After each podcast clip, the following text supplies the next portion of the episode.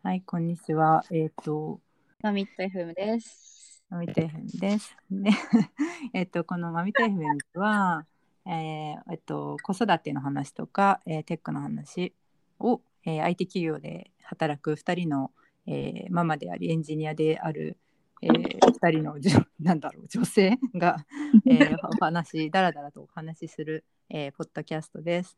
はい。であのちょっとそう今日はフォーマットをだらだらしないようにフォーマットを決めようと思ってねおります。で最初ちょっとアイスブレイクということで、えー私からいいですか？どうぞ、もちろん。なんかついにですね離乳食が始まりました。やばい。でもさすがに3人目ともなると結構感じはないの？と思うんじゃないですか。いや忘れてますよねだいぶ。だって だ待ってよそっか。えー、4年5年そう5年前か。うん。で私はあのね松井さんはとってもあのお料理がうまいのであのちゃんと作る作ると思うんですけれども私はあのどちらかというと苦手な部類なんであの、はいはいはい。全然その買ってきたインスタントとかでいいなとは思っているんですけれども、うんうんなんかさすがにこの一番最初の最初の10倍がゆはいはい。ちょっと気持ち的に、えーそれぐらい作るかみたいになって。はいはいはい でもすごい大変なんですがちょっと土曜日にですね頑張ってあの10倍がゆをお米から炊いてみてですねあの偉い。そう 炊いてなんだ全部でなんか蒸らしたりとかなんかしながら2時間ぐらいかかって、えーそれをすりつぶして、えーなんか冷凍そっかそっか、はい、あの表製氷皿にね入れたりとかして。最初のそういうの。そっかそんくらいなんか滑らかにしなきゃいけなかったんだよね。なんか私途中からも結構あのブレンダーでうんうん。ガガガガガってお湯と混ぜちゃってやってそう。たブレンダーねをね出すのすら億劫っていう部類の人なので。そうそうここは出しとこうよ。そう。もうあるんですけどね。めっちゃ埃かぶってるっていうねまあでも確かに悩ましいところなんだよね。なんか、あの、全然あの、売ってるやつでいいじゃんとは思うんだけど、うん。実際自分で食べてみると、なんか、すべからく全部味が同じだなって思ったりもすそうるじゃん。なんですよね。だから、なんか、あーまあ、うまいかといえばうまくはないよね、みたいな。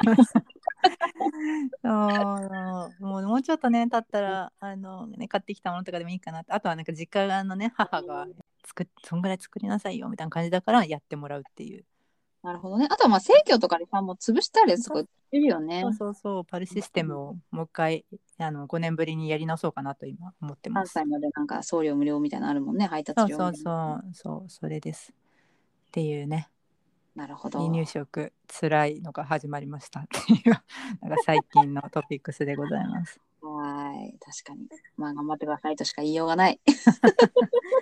ですね、そこも気合だね、本当に。はい頑張ります。私はどうかな？えっと、久しぶりにね、先週？うん。出社しまして、あ出2ヶ月勤半ぶりに、うん、出社してみおーまはい見まして、まあ、でもちょっとあの今部署が変わって、で、なんかはい。部署にね、ロゴが最近ちょっと前にできたので、ノベルティを作ったんですよ。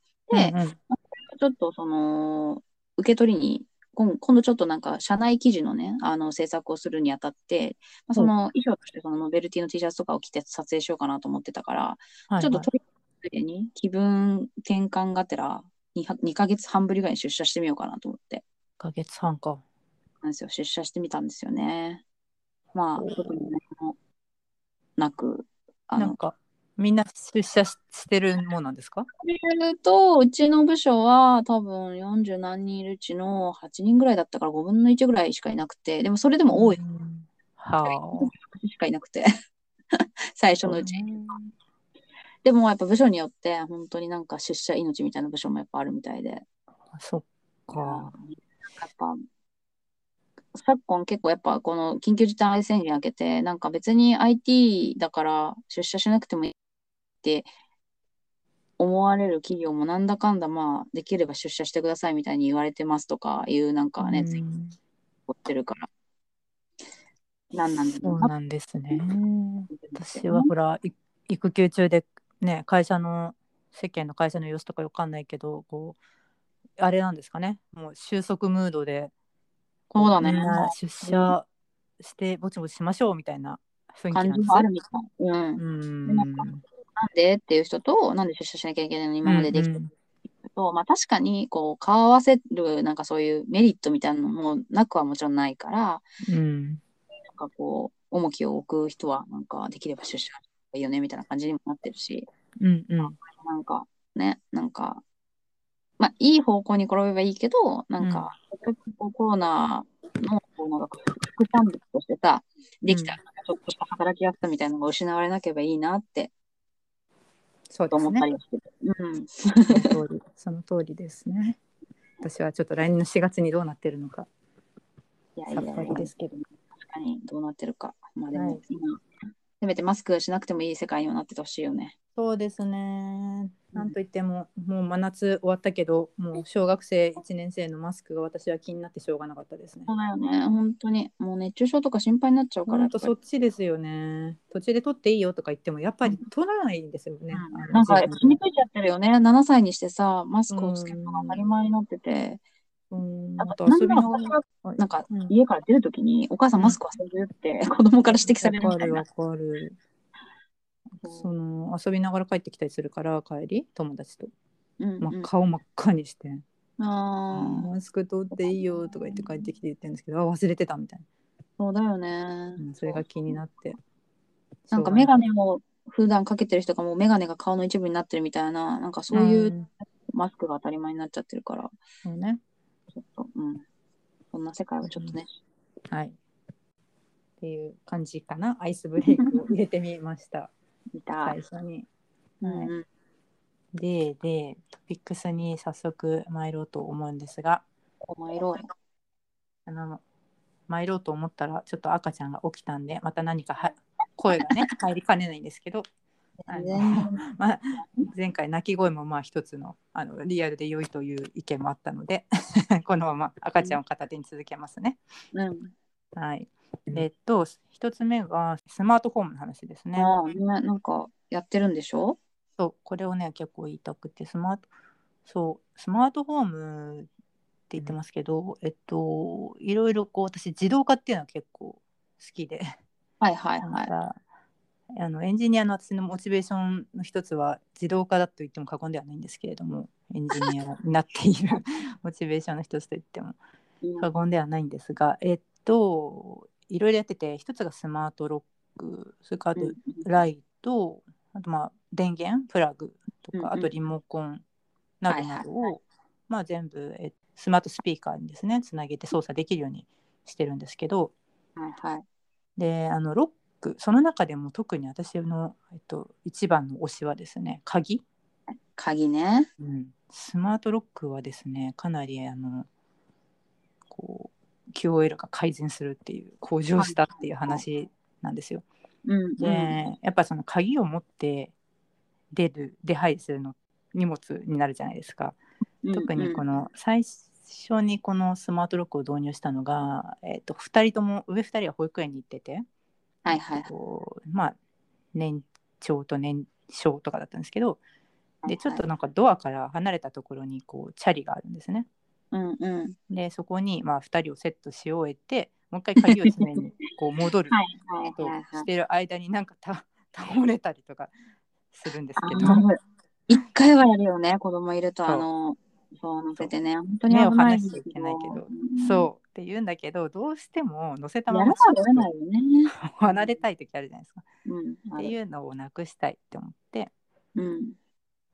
でまあもちろん鍵も持たなくていいしうんうん。それで、えっと、キュリオっていうものかな？QRIO っていう、えっと、スマートロック、まあ、スマートロックもいろいろなんか製品あるんですけど、その中で、うんクリオってやつにしたんです。それ最初にやったのが2、3年前だったのかな。で、その時バージョン1っていうやつで、はいはい。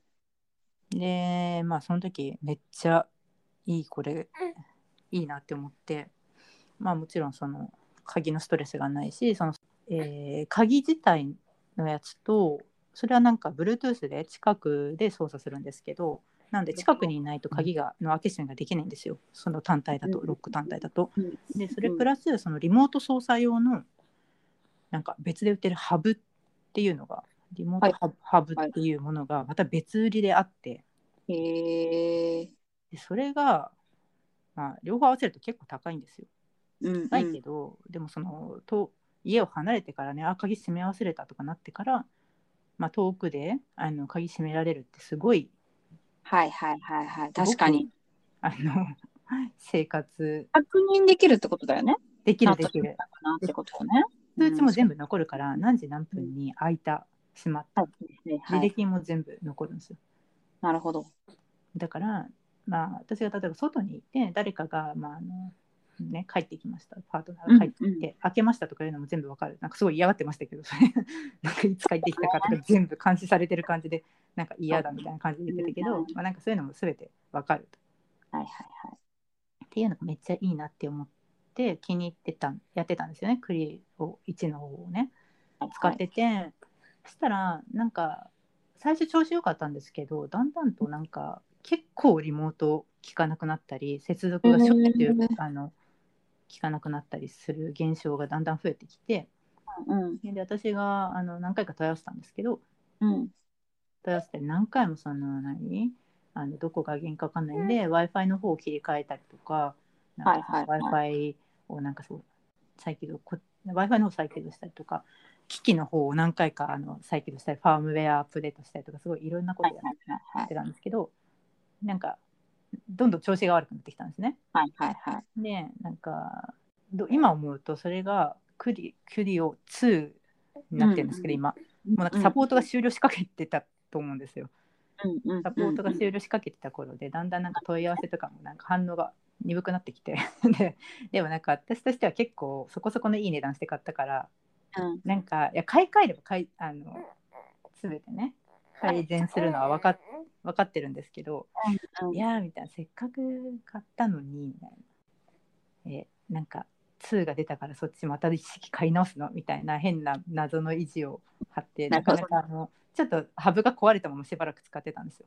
もうリはい。はい。モートはできないけど、まあ、最悪近くであの開け閉めできるからいいやと思って、うんえっと、オートロックの方はなんか締め出しが怖いからやってなかったんですけどはいすごいいいのが、あのまあ、手ぶら解錠みたいなやつで帰ってきたら開くっていうやつはいはいはい設はいはい。定してるんですよね手ぶらだから両手に大荷物と持って子供とか抱えてても開くっていうやつうね。はいはいはいはい。それをやってましたんですよね。で、うん、とそんな状態もちょっと経ったんですけど最近になってやっぱりあのこうリモートロックしたいって思って、うんいろいろ調べてたらその Google ホームとのスマートスピーカー対応も2じゃないとやってないとかあったんで、あもうしょうがないから買い直したんですよ意識また。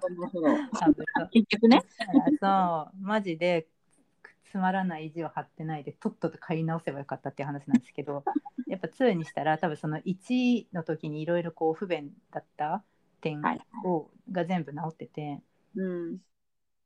えっとまあ一番いいのは、まあ、そそのもちろんスマートスピーカうんータイプっていうのもよくて、まあ、もちろんその家うち1階が玄関2階にリビングがあるんですけどうんうん。あのー、2階で、えーちょっとか鍵閉めてとか言ったらまあ閉めてくれるんですよね。ええすごい。うん、なんか開けるのはススピーカー対応してないみたいなんですけど、なるほどね。まあまあ確かに危ないもんね。子供が子供がね、ね。多分そうそうなんだなと思ってなんかまあとにかく閉めるのとかあとは鍵閉まってるとか言って聞くと教えてくれるとかそういうやつはいが入ったっていうのと、そのさっき言った手ぶら解錠の話なんですけど、そこもかなり改良されてて。うん。なんかね1の時はこうなんかポーリングされてるような挙動だったんですよ。あの、はいはい。帰ってきてなんはいはいかすぐ開く時と、うん。なんかしばらく 結構ずーっとこう待ってて、へー開かないみたいな。はいはいはいでもしょう。がないからこれ何壊れてんのかなと思っても手動で開けようとするとガチャって開くみたいな、うん。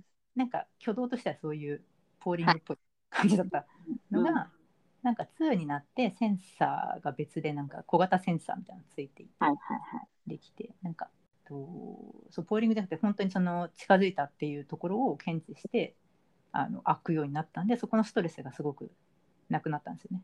はいはいは本当に帰ってきてドアの前に立てばすぐガチャって開くみたいになった。い。いいね。そうでもちろんそのリモートロックもですねあの何の問題もなく今のところ、うん、完成どん。ぐらいかなまだ3ヶ月ぐらいかな。あの接続1回も不良とかなくあのできてるので、まあ、あと子供もね、鍵閉めたりとかスマートフォンあのあのスピーカーかスピーカーから閉めたりとかもできるし。うん。だからそのスマートフォンの中でその、まあ、ロックがね今ロックのところだけに研究してるんですけどそれが一番あのいいですね。やっぱりこ子育てしながらっていうのは特に確かに。手がね空いてないこと多いからやっぱ。うん、鍵をそうだね。じゃらじゃらそう持ち歩くっていうのがもう今だと考えられない。ていうめっちゃなんか私もやりたいんだけど、家自体がなんかさ、あの、なんだっけ、カードで開くやつ。あきなのよね。で、できんのかってって思って、ずっとね、なんか普通のこうサムターン、こうなんか、カチャってやるやつは多分、それをこう自動的にこうぐるって回してくれるからできるんだろうなとか思ってるけど、ーうん。そもそもなんかその、うちはなんかこうカードでピッてやって入って、閉め、うん。あの中入ってガチャンって閉まると勝手に自動で閉まるんだよね。あそうなんだ。オートロック。オートロックなんだよね、多分ね。だから本当閉め出しとか全然あぶある、あり得るみたいな感じなんだけど、それも多分設定すれば多分それでやらないようにはできると思うんだけど、でもなんかそこの会場、なんかその、サムターンのところの仕様によっては多分使えないんだよね、きっとね、多分ね。そうですね。なんかいくつか、うんそう、サムターンのタイプによって、だから、なんか大中小とか、あある。合わせるパーツがあるんですよね。サムターンのサイズとか、あとその距離感、なんかそのボコってすごい出てるロックのタイプと、あの平たいタイプみたいな感じで、割と高さ調整とかはできるのなるほどと、ね。そう、つまみ、サムターンのサイズも3パターンぐらいかな、ありました。ちょっと見てみようかな、うちも。けど、うーん、かね。他にもいろいろあるんですけどこのクリオってちょっと高めなんですよね。はい。他のに比べて。まあでもさ、うん。そういうとこはちょっとお金かけとかないと怖くない？やっぱ。そうそうなんですよ。そう1の時になんかそういう途中で効かなくなった、接続不良になったみたいな結構ストレスだったから、はいあのはい。そうクリオじゃないのにしようかなと思ったんですけど最初。なんかそういう問題じゃなかったんですけど、結局認知したら あの改善した。で結構高いから、うん、他のなんかやっぱりそういう接続が切れまくるとかもしょっちゅうある話なんだなと思って、なるほどね。うん、で慣れてるしと思って結局2にしたんですけど。なんかあれなんですよ。ハードウェアの方はソソニーだったかちょっとパナソニックだったか忘れちゃったんですけどの元エンジニアの人たち、うんうん。なそう。みたいね。うんうん。うんうん、でソフトウェアの方もちょっとどこだったか忘れちゃったんですけどまあなんかあの大きいところの、えっとうんうん。元エンジニアの人たちがソフトウェアとハードウェアと一緒に設計してあのやってますみたいな書いてあって、うん、結構そうですね。2にしてからは性能もよくこれはちょっと今か今更手放せない存在になりましたっていう。そうスマートフォンそれ一つでしょ？あとねなんかライトとかもいろいろあるんですけど。ちょっと待って。ちょいちょいね赤ちゃんに気を取られて何話してるか分かんなくなるっていう現象が。本当に私もミーティング中に子供が乱入してきてちょちょちょっと待って。本当ですよね。今何だったっけみたいになりますよね。うん。次からマジで預預けた時にやろうと思ってるんですけどね。うん。えーそうそうあとはなんかザザザっと言っちゃいますけど、まあ、なんかライトのところは傘って読むの ?KASA っていうアプリあのさライト使ってるんですけど、まあ、それもやっぱりそのスマートあの Google ホームとねスマートスピーカーと連携して、うんうんうんあのまあ、寝室の電気をですね、まあ、声で調節できるんですけどへーなんであの子供たちがね寝るってなったらあのライトの明るさを10%にしてみたいな感じでなるほどね。あ、TP リンクのやつだ。あそうそうそうそう TP リンクいいよね。私も、あの、家のうんネットワークは TP リンクにしてんあそうなんですね。そうだと思う。そうそうそう TP リンクあのなんかね多分 TP リンクもいろいろいろ、えっと、プロダクトあると思うんですけどその中のライトを使ってて、これいいなと思ったのが子供がですねその数値感がちょっとわかるんですよね0から100%があるうちの,、はいはいあの50%って言えばなんか真ん中になるじゃないですか。えー、はいはいはいはい。なるほどね。そういうことか。そうそうそうそうなんか一番まだなんかうちらはほら100がマックスって分かってるわけだけど、ねあのど10がマックスと思ってるかもしれないし、なんかそのどこまでが一番明るいってあんまりまだ分かってなかったからうんうん。それでなんとなくそのパーセンテージが分かったっていうのは、うん、なんか一つ収穫だなと思ってなんかそう決してオンオフだけっていうのもできるけどまあその子供がねあの1%にしてって言ったらもう一番ちっちゃいしみたいな、うんうんうん。うんうん、80%とかそういう表現を言うように感覚で的にそうそうそうそうそう。明る。さそうこれいいなと思ってえーやってみようかな。そう。TP リンクのデコっていうメッシュ Wi-Fi をうちは引いてるので。あそうなんですね、うんそうメッシュ Wi-Fi の話もそういえばしたいですけどね私 Google のメッシュ Wi-Fi にしたんだけどネットハブね。だからそれと悩んだ、私も。なんか設定がおかしいのかわかんないですけど私あんまり改善が見込むなんか改善されなかったんですけどメッシュ Wi-Fi そうそれもちょっとその話も別途したいですけどね。ねそう。まあなんかやばい。ちょっと待ってください少々。お待ちくださいませ。よいしょよいしょ。それそうそう。であとライトの話。なん。だかあとねあのスマートプラグも使ってるんですけどはいはいはいはい。それって使ってます？プラグ？はい、使ってなかった。なんかねそれはメロスっていうやつ使っててうん。まあ電源のオンオフなんですけど例えばあのただのなんか扇風機とか、うんうんあのうんうん。ああ、はいはいはいはい。そうだよね。そうデロンギとかにも使ってるんですけど、うんうんうん。まあ、ストーブ系ですね。うんうん。うんうんうん。それ系はやっぱりだいぶだいぶはかどりますね。そうだよね。不安だもんね。しかもちゃんと消したかなとかね。そうでルーティンをセットしておいて、うんうん。その、まあ、全部11時に消えるようにする。うんうんとかねで冬場は朝寒いのであの6時に、えーまず廊下のあの、はいスマートプラグをオンにするんですよね。はいはいはい。廊下につないであるストーブのね。そこら辺がやっぱりこう自分の手でやるのって絶対忘れるじゃないですか人間の手でやるって。それはそうだよね。本当に本当に極力その人間の手で操作をする系をなくしたいっていうそう思いで私は結構家の隅々をねスマート化してるんですけど 時間になったらとかあとはそれがスマートプラグでしょそれからリモネイチャーリモがリモコンなんですよ。うんうんうん。でえっとネイチャーリモはなんか多分結構使ってる人よく聞くと思うんですけど、うん。まああのテレビとか、まあ、エアコン類ですね。エアコンタブ。リモコンをまあスマホであのできる操作できるようにするっていうやつで、まあリモとか例えばエアコンとかはその夏場とか何時に、えー消すとかっていうのが読めなかったとしても、家を出たらとか、その300メートル離れたら消すとかそういう設定も すごいね。はいできるはい。はいはい 逆にその近づいたらつけるもできる。はいはいはい。まあ、ただ、まあ、難点としては、まあ、これもちょいちょいそのやっぱ w i f i のとかのコネクションがたね切れてたりとか、はいはいはい。タイミングによってこう操作完了できませんでしたみたいなこともあるので、うんうん。まあ、ちょっと過信しすぎるとなんか次の日朝つけっぱなしやみたいなことがたまにあって えこれ動いてないじゃんみたいなエラーだったみたいなはいはいはい。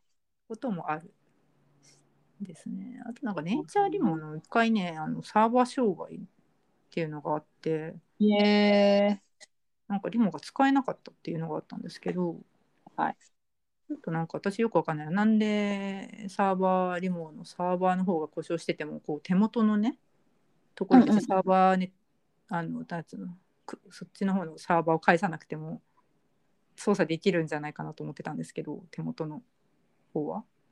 あ、でも、そのローカルのネットワークじゃないの？私もちょっとよくわかってないけど、そのあそうそうローカルネットワークだと思うんですけど。ああ、そうなんだ。なんかリリモのネイチャーリモのサーバーがの障害でなんかはい操作はいできなかったことがあったから、認って思ったんです証とかなのかな認証も全部ローカルで済ましてんのかな？何なんだろうね。ねだからそこはちょっとそう。あ、でも、でもそれってさ、例えばそのスマートフォンしたとしても、その手元にあるそもそものリモコンとかは使えるっちゃ使えるの？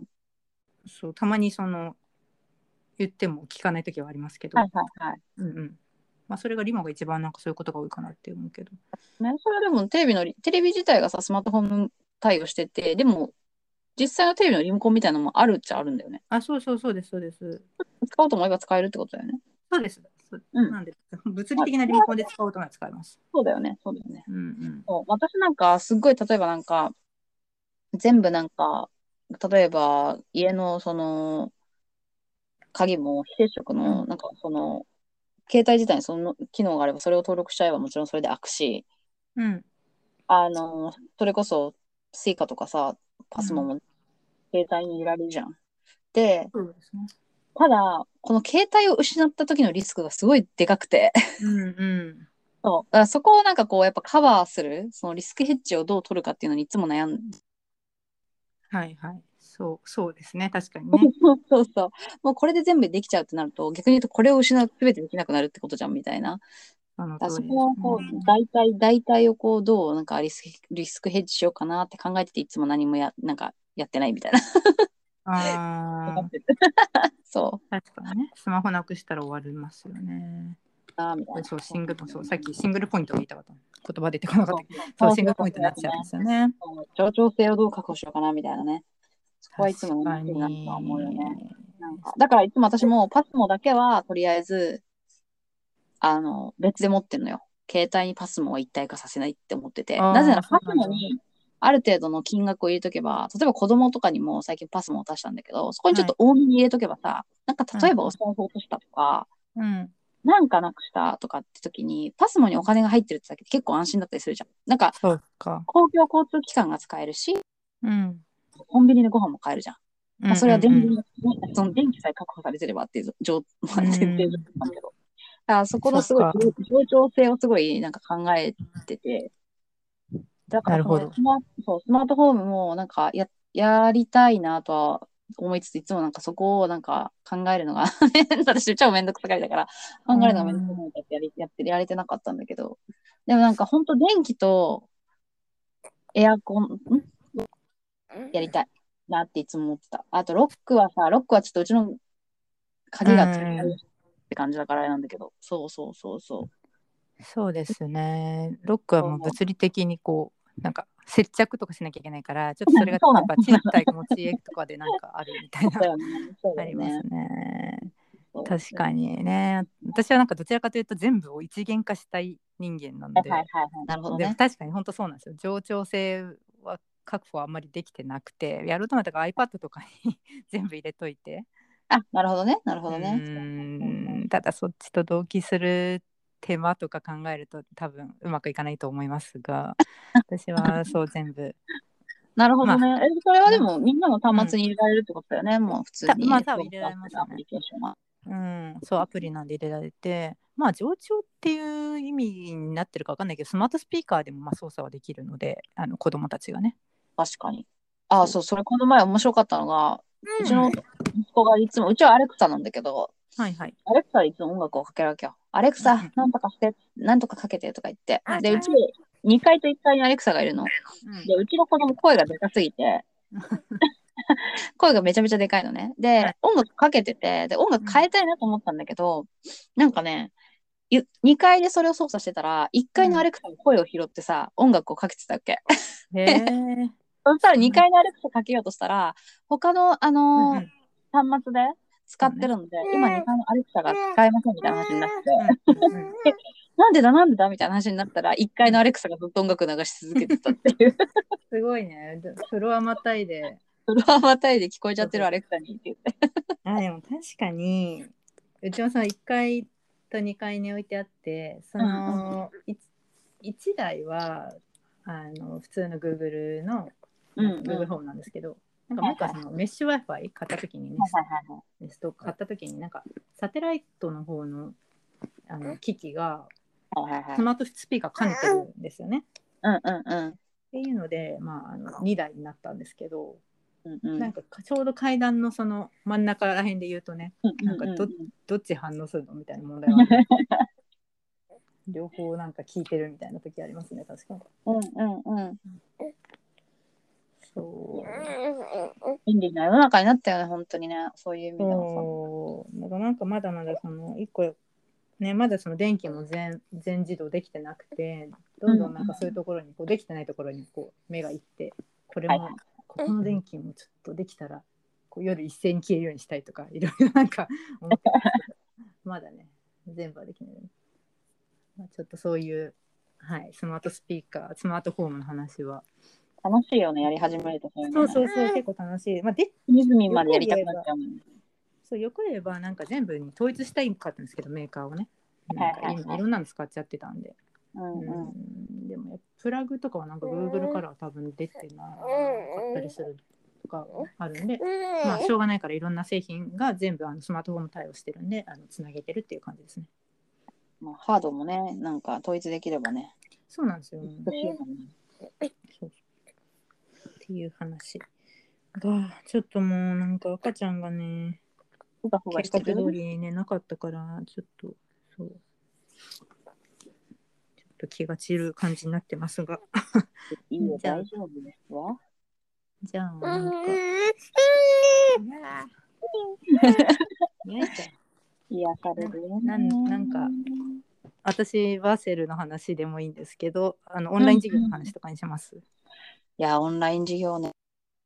やってたでしょ？やって。たやってて、うん最初すごい斬新じゃないですかなんかし斬新まあね新鮮だからわーっと思ってなんか子供がねあのオンライン授業やってるところを写真撮ってしかもうち今赤ちゃんいるから はいはいはいは赤ちゃんをその小1のね娘がこう生後4ヶ月ぐらいの赤ちゃんを隣に座らせて画面に一緒にこう映ってやったりしてて、い。はいはいはいはいあはい。ーなんか微笑ましいなと思ってこっそり写真撮ったりとかしてたんですけどなんか全然じ、あの聞いてないじゃないですかそれって。本人全然もちろん集中できてないしはいはいはい。なんかこれ毎日はきついなって普通に思いましたねそうなんか結局、なんか私もあれやってみて分かったんだけど、結局うん個々の先生の能力に結構依存してるじゃん。その通りですね。そうなのよね。で、なんか結構なんか、やっぱその、できる限りその教室にいる子の顔とかを映さないようにみたいな感じうんで、だからなんか変な話、オンラインの子たちの顔は見えるけど、教室にいる子たちの顔は見えないようになってるのね。確かに。そう。で、だから、まあでもオンラインでも顔出したくない子はなくていいよみたいな感じなので、ではいなんか、そう。で、先生がさ、結局それを、こう、教室で進行しながらオンラインをやるから、結構なんかそこがさ、やっぱ子供って動くじゃん、やっぱ1年生ぐらい。こそうですね。うあーあーみたいなさ、うんうん そういうこうなんかアクシデントが結構頻発するから、うん。なんか子供的にもこう集中力がやっぱ持たないし、ただでさえうん。家にいるとさ、気が散るから、ああそうなんですよね。そう。だからなんか結局なんか、先生もさ、こっちまでは気にできできないじゃん、正直そんな。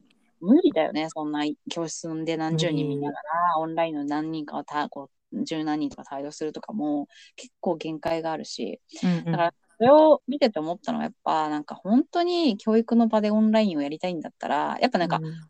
オンラインはオンラインで考えなきゃダメだなみたいな、その現場で回すこととオンラインやっぱ同時並行でやるってやっぱ無理だから、まあオンラインで受けたい子はオンライン専用の先生がいるっていう状態にして、うん。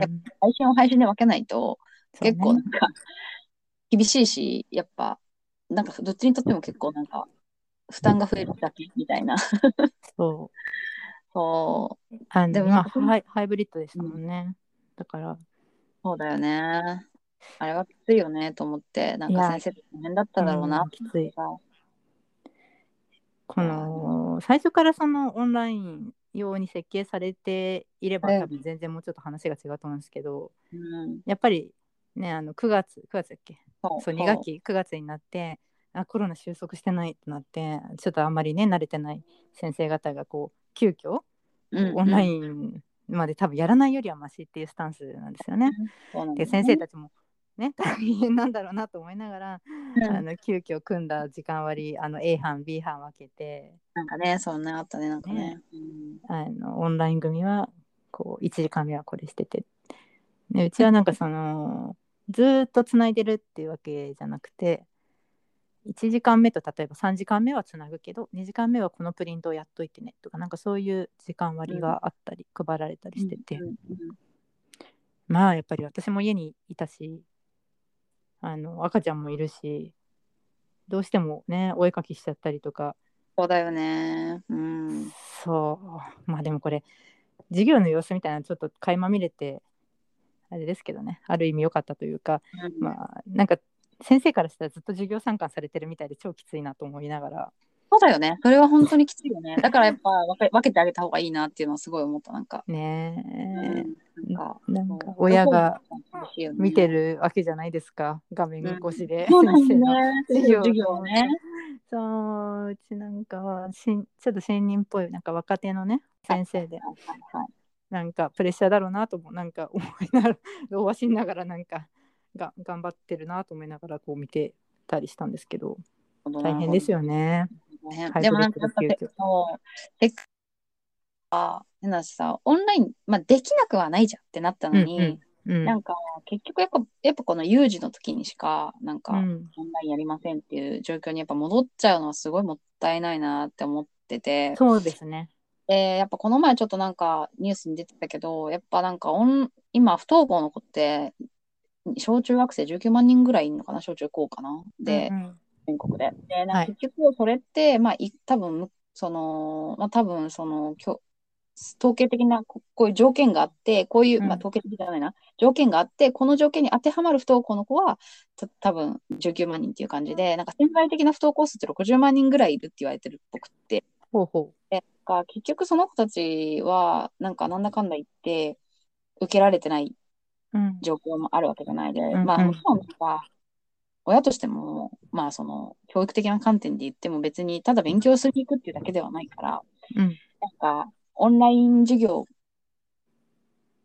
がなんか必ずなんか誰にでも選択肢になればいいなって私は気も気持ち的にはあるけど、うん。でもやっぱなんかこれでなんかこう、こういうなんか本当にどうしようもない時しか受けられませんってなっちゃうと、結局またさ、なんかこういうタイミングになった時に何も準備されてなくて 同じような状況になるとかっていうぐらいであれば、なんか当たり前にさ、なんか何十万人の人がいるんであれば、その人たちにそれを提供できる状態を常に続けておいてさ、で、逆にこういうなんか感染症みたいな、こういう有事の時には、それをパッて展開できるっていう状態にしといた方が、どう考えても今後のなんか対応としてはさ、賢いのにって思うけど、なんか今の感じだともういなくなりそうだな、みたいな。なくなるんですかね。なんか継続的にこうオンライン化する今回みたいなその急なごたごたって感じじゃなくて、うんこうねゆくゆくはそのハイブリッドなのか全員オンラインなのかっていう日があるって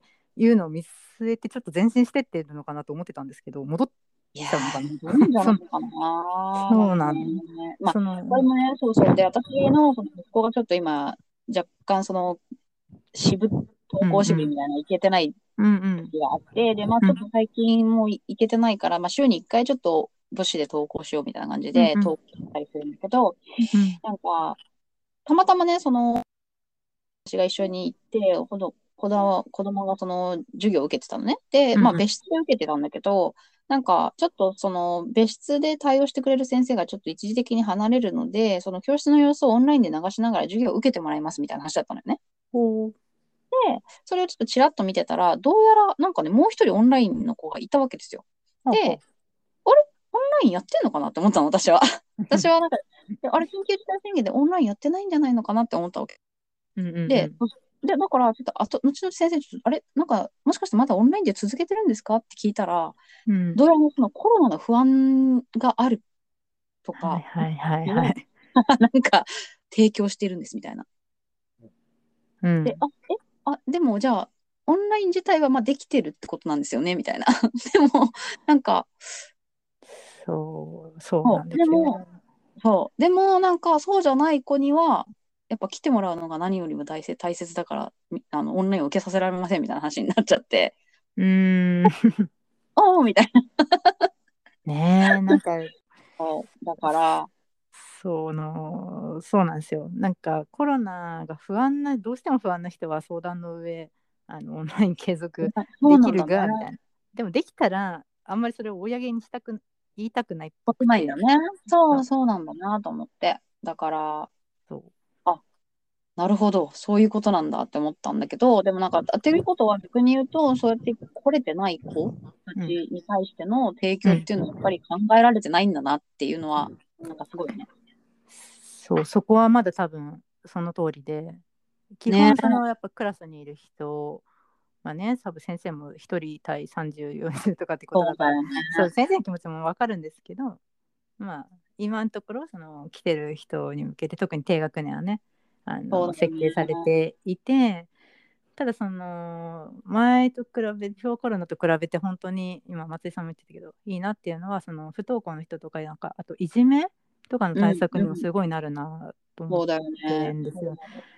授業はね教室には行きたくないみたいな人の救いにはなるから、まあうん。なんかなんとかしてこの一部だけでもいいからオンラインなんか続けてってほしいなとは思って。だから本当それをね、なんか見て目の当たりにしてるから、なんか、うまいことなんか、それを専門にするような学校が、とかができてもいいなすごい思って、そうね。なんか結局やっぱりその社会性を育むっていうのはやっぱりどうしても社会の中でじゃないとできないから、うんなんか学校の意義ってそういう意味ではすごい大きいよなとは思ってるんだけど、やっぱりどうしてもそこになんかハードルがある子がいるじゃん。でもなんかいざ自分がさ、こう、そのハードルを超えたいって思った時に、なるべくなんかそのうんハードルの高さを調整してあげれればいいなみたいなのはあってね。、なんかそういうのを、なんかうまいことをなんかこう、やっぱ同じそういうなんか携帯の学校でなんか二通りの方法をやるっていうのは結構厳しいと思ってて。そそれはそうだと思います、本当に。うん、だからなんかそこはなんかもうちょっとうまいことを別になんか変な話オンラインでできればさどっかに集約別にでもいいわけだかうんら、うん。ね、なんかそういううまい教育がなんかそのせっかくこういう時代的にはさその IT を駆使しましょうっていうね、うんテクノロジーでそういうのを解決しようそのためにあると思ってるしテクノロジーってだからそういうのをうまく活用できるようになっていけばいいなっていうのはすごいなんか、うんまあ、当事者的にすごい思ったなっていう。その通りですね。今までやっぱりオンラインがない時代は一つの教室にその深度の差がすごいあるあっても、まあ一つの授業としてやるわけじゃないですか。うん。であのついてこれてない子はまあ補講みたいな感じで、はいはいあはいはい。のまあ、ちょっと学力を補填するみたいなのが従来のやり方ですけどなんかそのエドテックが出てきてうんうん。えっと、そうそう ICT とかもまあ学校によってはね進んでる学校によっては導入されてたりすると思うんですけどもうちょっとそのアダプティブラーニング？ラーニングっていうの？なんかその本当に個々進度がやっぱり一人一人全員違うわけだから、うんうん。どうしてもその一つのあの教室でみんなで一斉にやるのっていうのがあの、まあ、無無理がありますよねっていう話で、まあ、そういうアダプティブラーニングっていうのが実現できる基盤がだんだん整ってきてるからうん。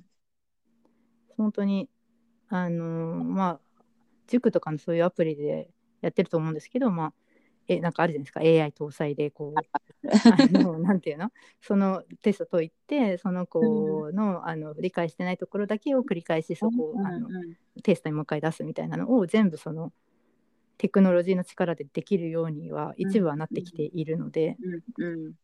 まあ、そこをねもうちょっとインフラ的にあの全ての公立の小学校とかにもねあのはい。だんだん入っていくといいなと期待をしてますね。ね。だからやっぱそのなんか世の中的には結構 DX だとかさ、うんデジタル庁ができましたとか、結構なんかそういうのとか言われてるけど、やっぱりなんか分野がこうやっぱブツブツっと縦割りになっちゃうんじゃなくて、なんかうまいことそのテクノロジーはやっぱそのなんかいろんなところの課題解決のためにあるから、なんかうまく、こそうですねなんか進んでいってくれれば、なんか日本もいいのになって。ね。っ デジタル庁と子ども庁と縦割りなんですかねあれは。どうなんだろうね。なんかそこが結局なんかやっぱそう、教育とかはさ、じゃあ文文科省でやりましょうなのか？とかうんあるじゃん、なんか。で、そう保育に関しては公正うんね、うんうんとか、なんかうん、そうなっちゃうその辺をと結局ね、うまくこう、スムーズになんかなかなかいろんなこう、そうか。なんかそこら辺横割りにするのが子ども庁なのかと思ってたんですけど。でやってくれるのかな？ね ちょっと調べてみよう、子供庁何やるのか。ちょっとそうそう雰囲気で言ってますけど。うん。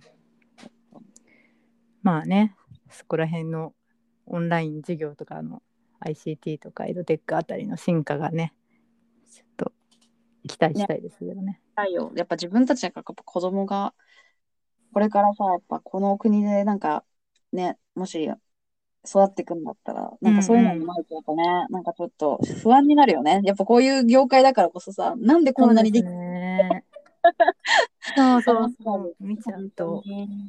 そう。そうそう。もう今終わろうとしてたんですけど、今一個思い出した。一個だけ言っていいですか？なんかね、あの、この前、学校のタブレットのパスコード変更があったんです。うんうん。それが、なんと、紙で、あの、新しいパスワードを書いて、なんか、提出するという驚きの、あの、そうそう。すごい脆弱の塊みたいなことになっていて、うん。それで、いや、これさ、みたいな、あの、Google フォームっていいじゃん。いいいいじゃないですか。こう先生もその紙を回収してさ、管理して、そうだよね、大変だよ。よ。どこかそう手でまさか持ってるのかどこかのなんかエクセルか何かに落とすのかわかんないですけど、はいなんか Google フォームとかなんかもしあその使えないっていう家庭ももしかしてあるのかなって一瞬思ったんですけどなんか QR コードは絶対全員できるじゃないですか。はいはい。だからその Google フォームを QR コードとかで配ったらええやんって思って これ紙にパスコード書くってすごい新しいなと思いながらあでもやっぱりここんな感じなのか 学校いや、そうよ。だってうちもだって、あの、Chromebook かなんかがギガ端末だみたいなって配られたときには、うんあの、なんだっけ、あ、パスワードの書いた紙がうんラミネートされて渡されたからね。ラミネートされてる。ねね小学校笑っちゃった1年生にな自分の名前とクラスとパスコードを書いた紙を持たせるっていうね。僕じゃんみたいなね。ちょっとこれはみたいな。セキュリティもそうあったもんね。何のためのパスコード？今そう今までなんでパスコード変更してるかっていうと、はいはい。全員同じパスコードだったんですよ最初。そうなの？そうなんですよ。で多分それまずいってなったのかなんだか変えましょうおのおの変えてくださいってなってうん新しいパスコードを紙で提出してくださいって言って、えーみたいなえ、それは何あの、こう、なんか上からかぶせたりはできないわけでしょ？できない。普通になんか切り取り線で切り取って、同じ書いたパスコードを家庭保存用と保管用とみたいな、先生提出用みたいなのがあるみたいな、ね。ちょっともう目を疑う現象がね、あってね、まあ、まあそうだよね。いないよね、でもね。もうこんな感じか笑っみたいな そうそう。もうなんか。っていうね話でした。そう、教育って大切だよなと思いますよ大変ですね。うんううんん。50分経ったので一回切りますか。なんかね一個のトピックが長くなって、あの2つになりましたけど。うん。はい。